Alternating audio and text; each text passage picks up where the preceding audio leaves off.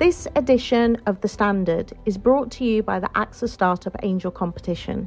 I'm Sharmadean Reid, founder and CEO of the Stack World, and I'm here to help you turn your business dream into reality.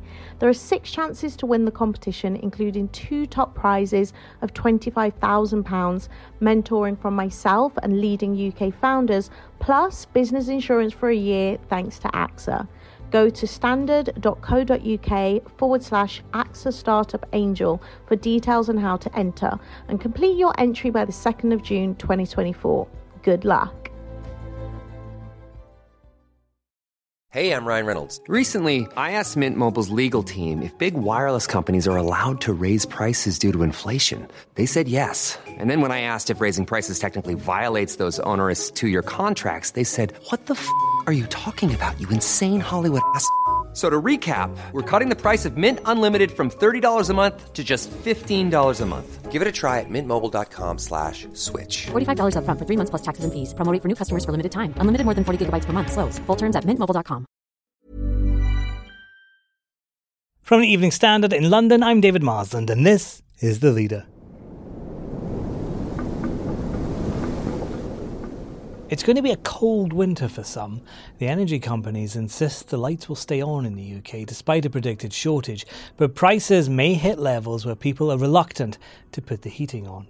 Increases have already come into effect for people on variable rates. Next year, they could go up even more. And as energy rises, so does the cost of just about everything else, as manufacturers, distributors, stores, they all have to put up prices to cover increased costs. And then there are the expected tax rises.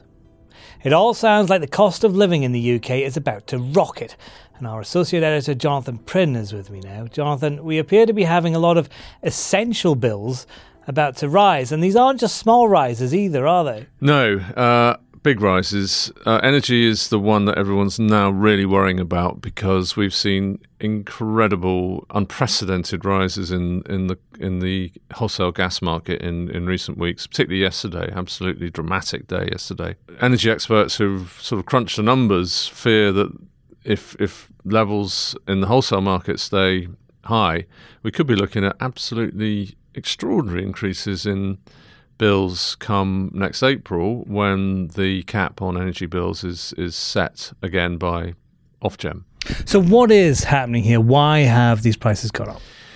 It's a cliche, but it's it's a kind of perfect storm situation where we've got. Uh, massively increased demand that uh, has followed the opening up of economies all over the world, which has pushed up the demand for, for for energy at a time when there's all sorts of problems that are affecting supply.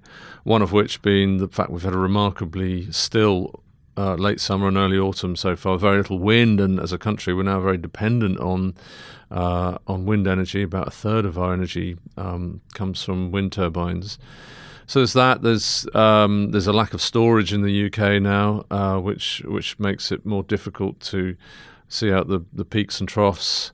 Um, it's just a general mismatch of, of supply and demand as we go into the winter. And although people will be undoubtedly complaining about these rises, we have to bear in mind that some energy companies have gone bust recently. Yes, uh, a, a, good number of energy of the smaller energy companies uh, have gone bust in the last few weeks. There were about seventy, I think, at the start of the year, and we've lost a good number of those, um, which obviously reduces competition.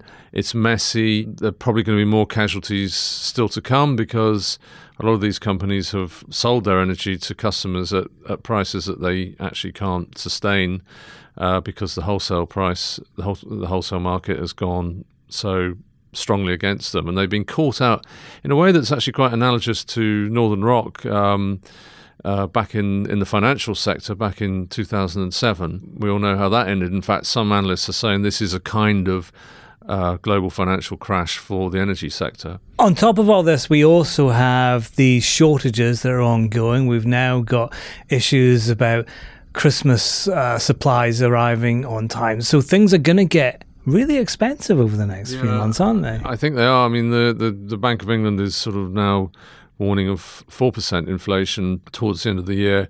I think a lot of the city analysts are now expecting that to be a, a bit of an undershoot and probably be looking at five, six, or maybe seven percent by the by the winter levels of inflation that we really haven't seen this century, um, and all of that has huge implications for standard of living, um, you know, what, what, people can afford to to buy, and and um, you know we're, look, we're looking at a huge squeeze on on household living standards at a time when for the poorest uh, in society they've just lost the twenty pound a week. Um, uh, universal credit. And tax rises too, council tax. And of course, the Prime Minister was not even subtly suggesting we might have to raise taxes to pay for things. Yeah, well, we already know that there's uh, um, national insurance coming down the track. Um, the government has spent a, around 400 billion on, on rescuing the country from, from the economy from the impact of coronavirus. So,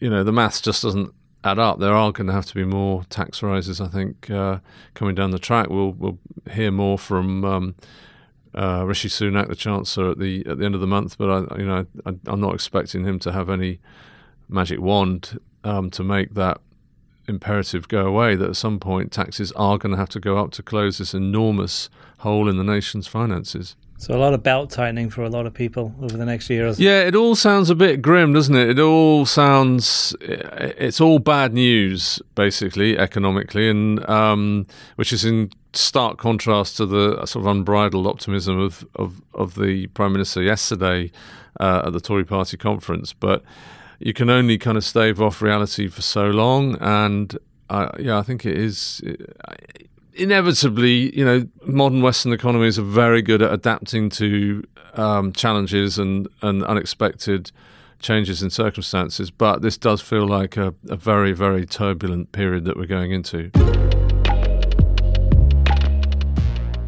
And that's the leader. Join us again tomorrow at 4 pm for more news, analysis, interviews, and features.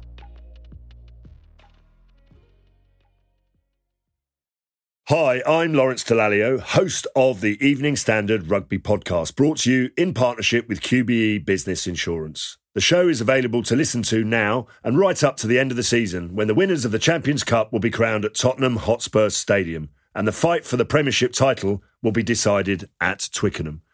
QBE is one of the world's leading insurers and they will help your business build resilience through risk management and insurance solutions. Subscribe and download now wherever you get your podcasts. Thanks for listening. Hey, it's Danny Pellegrino from Everything Iconic. Ready to upgrade your style game without blowing your budget? Check out Quince. They've got all the good stuff shirts and polos, activewear, and fine leather goods, all at 50 to 80% less than other high end brands. And the best part? They're all about safe, ethical, and responsible manufacturing. Get that luxury vibe without the luxury price tag. Hit up quince.com slash upgrade for free shipping and 365 day returns on your next order. That's quince.com slash upgrade.